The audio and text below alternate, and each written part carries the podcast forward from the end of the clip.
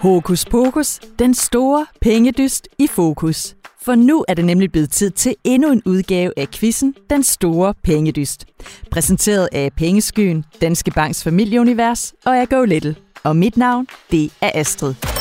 I quizzen her, det handler det om at vide mest om penge, så vi til sidst ved, hvem der er de ægte pengeeksperter, og hvem der dermed kan kores som quizvinderne.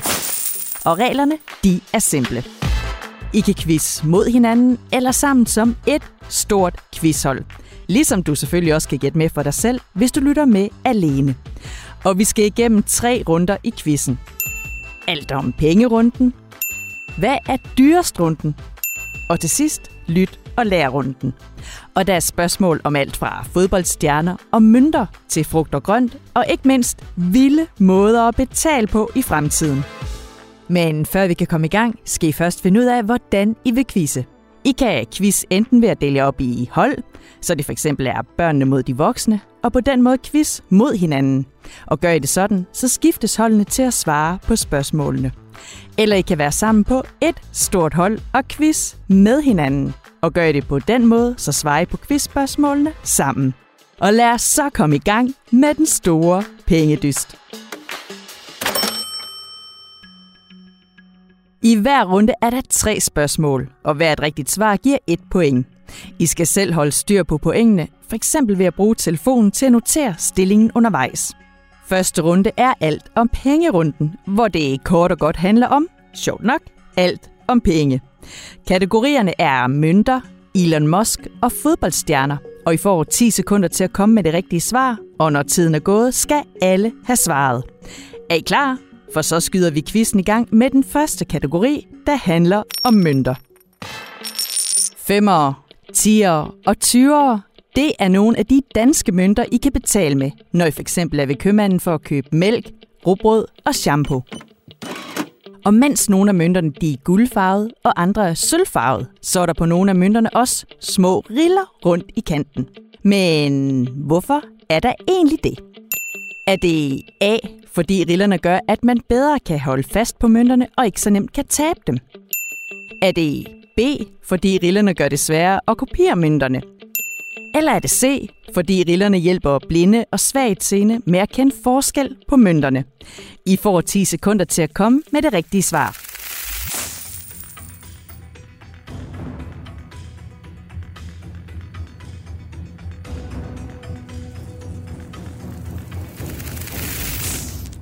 Og svaret er C. Rillerne hjælper blinde og svagtseende med at kende forskel på mønterne. For hvis man ikke ser så godt, og derfor ikke helt tydeligt kan se, om det for eksempel er en 10'er eller en 20'er, man står med i hånden, så kan rillerne hjælpe en med at mærke, hvad det er for en mønt. Udover rillerne, så er der også et hul i nogle af mønterne, som også hjælper med at gøre det nemmere at kende forskel på dem.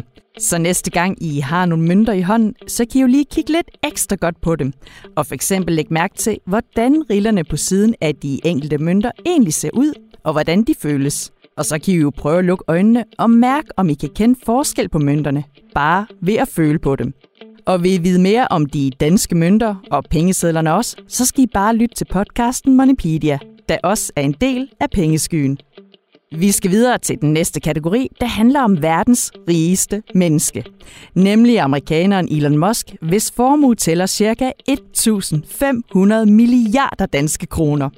Elon, han er direktør i bilfirmaet Tesla, og derudover så har han også sin helt egen raketvirksomhed, som hedder SpaceX. Og hos netop SpaceX, der kan almindelige mennesker købe en billet til en tur ud i rummet, hvor man endda kan besøge den internationale rumstation. Det kræver bare lige, at man har pungen fuld af penge. For hvor mange penge koster det, hvis man gerne vil en tur ud i rummet med SpaceX?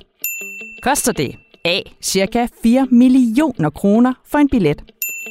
Koster det B. Cirka 40 millioner kroner for en billet.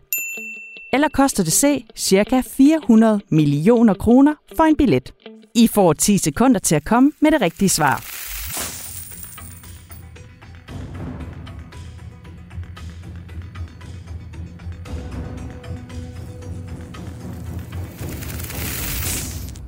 Og svaret er cirka 400 millioner kroner. Så mange penge koster det, hvis man vil en tur ud i rummet med Elon Musks raketvirksomhed. Men så kommer man altså også hele vejen ud til den internationale rumstation. Hvis man kan undvære besøget på rumstationen, så kan man da også komme ud i rummet for mindre end 400 millioner kroner. For køber man en rumbillet til bare en ganske kort tur ud i rummet og tilbage igen med for eksempel raketvirksomheden Blue Origin, som manden bag internetforretningen Amazon, Jeff Bezos han ejer, så koster det kun omkring 1,5 millioner kroner. Vi skal videre til den tredje kategori, der handler om fodboldstjerner. For er man sindssygt god til at spille fodbold, så kan man også tjene rigtig mange penge. Og det gør den argentinske fodboldstjerne Lionel Messi. Faktisk så mange, at han ifølge magasinet Forbes, som er et amerikansk magasin, der skriver om penge og økonomi, er den sportsstjerne, der i løbet af det seneste år har tjent allerflest penge. Men hvor mange penge har Lionel Messi tjent ifølge Forbes? Er det A. Cirka 700 millioner kroner? Er det B. Cirka 800 millioner kroner? Eller er det C. Cirka 900 millioner kroner? I får 10 sekunder til at komme med det rigtige svar.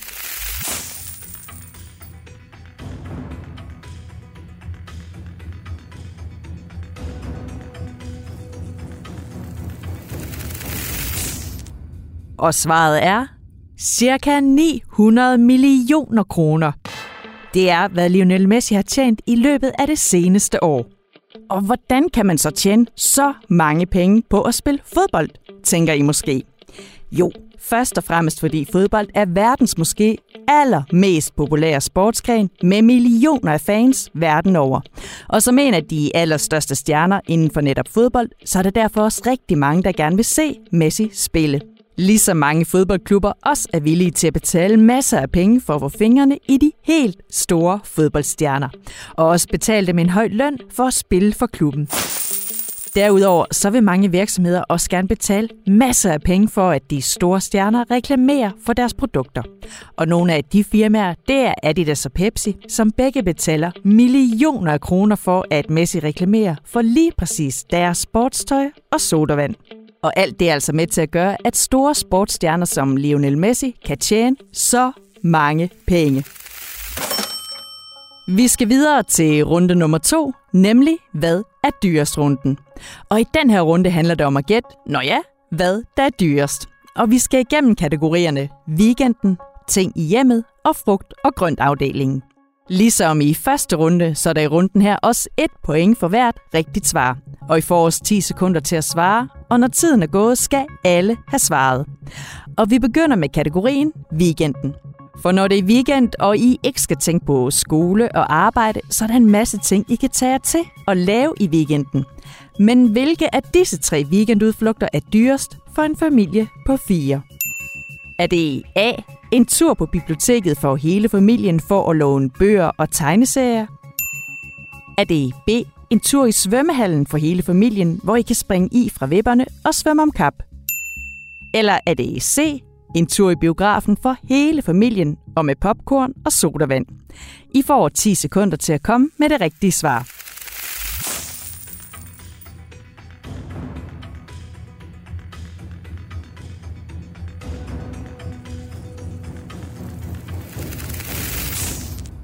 Og svaret er biografturen for hele familien. For skal en familie på fire en tur ind i biografmørket for at se en film, samtidig med at der skal guffes popcorn og sodavand, så vil det typisk koste omkring 700 kroner i alt. Og er popcorn ikke nok, men skal der slik oveni, ja, så bliver det altså bare endnu dyrere. Turen til både svømmehallen og biblioteket er billigere, og faktisk er biblioteket helt gratis. Alle voksne betaler nemlig skat af den løn, som de tjener. Skat, som den danske stat får. Og nogle af de mange penge, der bliver betalt i skat, bliver brugt til at betale for bibliotekerne, som det så er helt gratis for jer og alle andre at bruge. Næste kategori er ting i hjemmet. For når I ikke lige er i biografen, i svømmehallen eller på biblioteket, så er I derhjemme. Men hvilke af følgende tre ting i hjemmet koster flest penge? Er det A. To store glas med koldt vand tappet fra hanen? Er det B. At tage et varmt bad om morgenen? Eller er det C, at have en lampe med en såkaldt LED-pære tændt hele dagen? I får 10 sekunder til at komme med det rigtige svar.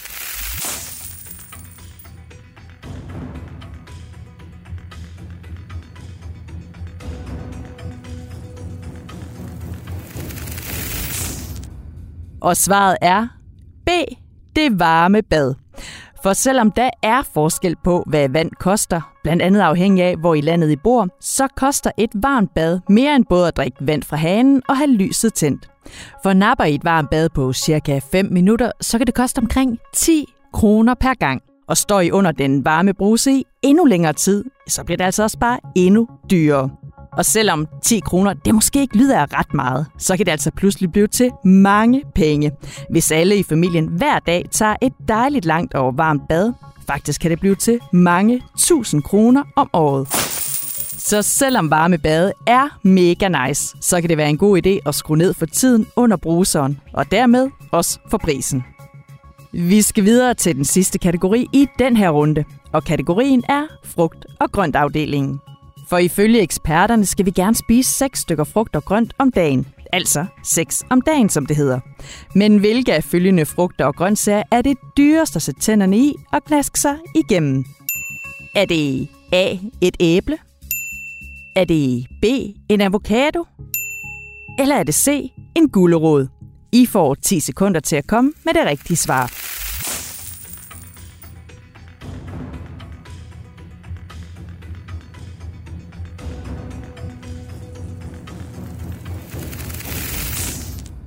Og svaret er en avocado.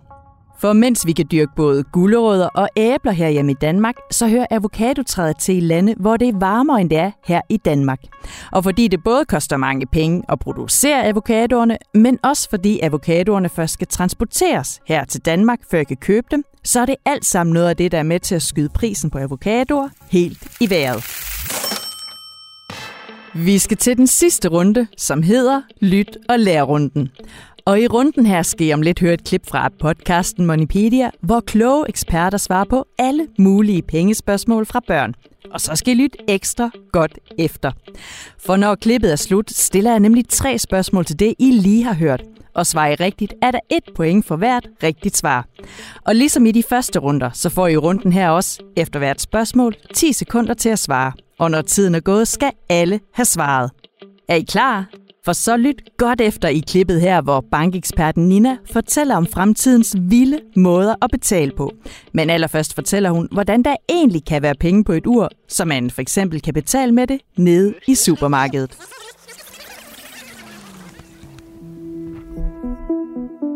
Når det er sådan, at du er kunde i en bank, så har du en konto, og på den konto vil du have dine penge stående. Men du kan prøve at forestille dig, at du i din bank har en form for sparegris med en masse penge i. Og for at kunne betale med de her penge, så skal du enten hæve pengene og betale kontant, eller du skal bruge et betalingskort. Så det, der egentlig sker, det er, at du faktisk lægger en form for digital udgave af dit betalingskort ind på uret. Og så er det faktisk uret, du bruger til at snakke sammen med din konto eller din sparegris på i stedet for. Altså herhjemme ser vi jo stadigvæk mest, at det er uger og mobiltelefoner. Og det, det synes jeg også er ret sejt. Men, men noget, man har set andre steder, jamen det er, at man kan få lagt sit kort ind på for eksempel en fingerring eller et armbånd. Man kan betale med sin bil. Det ved jeg, at de kører med nogle steder, at du for eksempel kan køre ind på øh, en tankstation, tankbilen, og så faktisk betale med bilen, uden at skulle ud og betale ude ved terminalen. Så der er virkelig mange seje måder at betale på.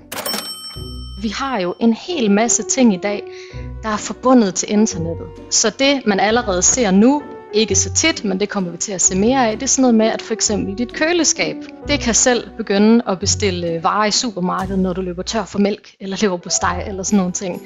Det synes jeg også er ret, ret fedt, at man ikke selv skal tænke på det. Så det tror jeg, vi kommer til at se rigtig, rigtig, rigtig meget mere af. Lyttede I godt efter? Det håber jeg, for her kommer de tre spørgsmål. Første spørgsmål er, for at kunne betale med sit ur, lægger man en lille bitte digital udgave af hvad ind på sit ur. I får 10 sekunder til at komme med det rigtige svar.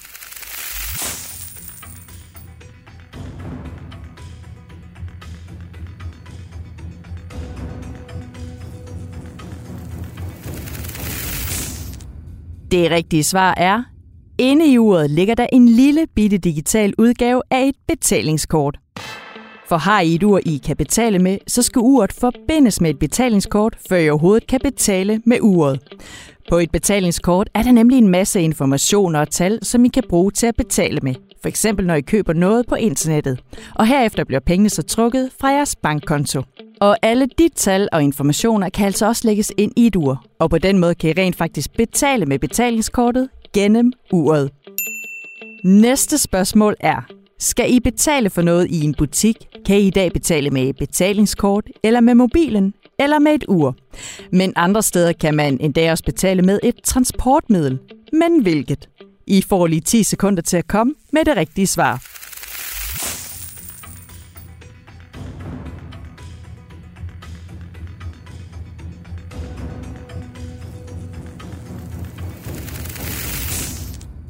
Og det rigtige svar er bilen.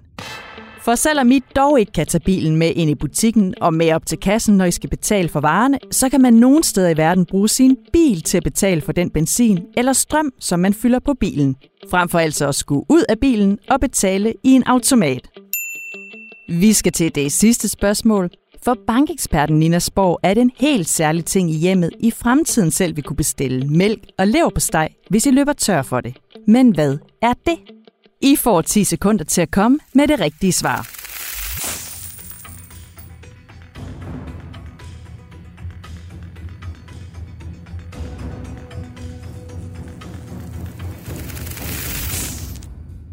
Det rigtige svar er køleskabet. For ved at koble køleskabet på internettet, så vil køleskabet selv kunne sørge for at bestille mælk, smør og andre dagligvarer online. Og det er altså den slags køleskab, som bankeksperten Nina forudser, at der vil komme mange flere af i fremtiden.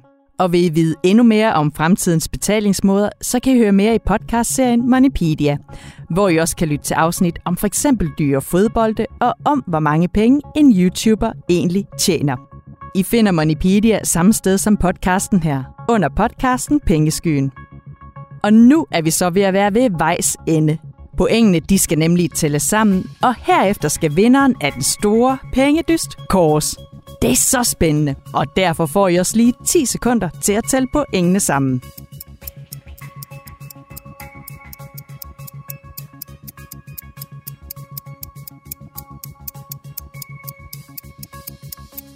Tiden den er gået.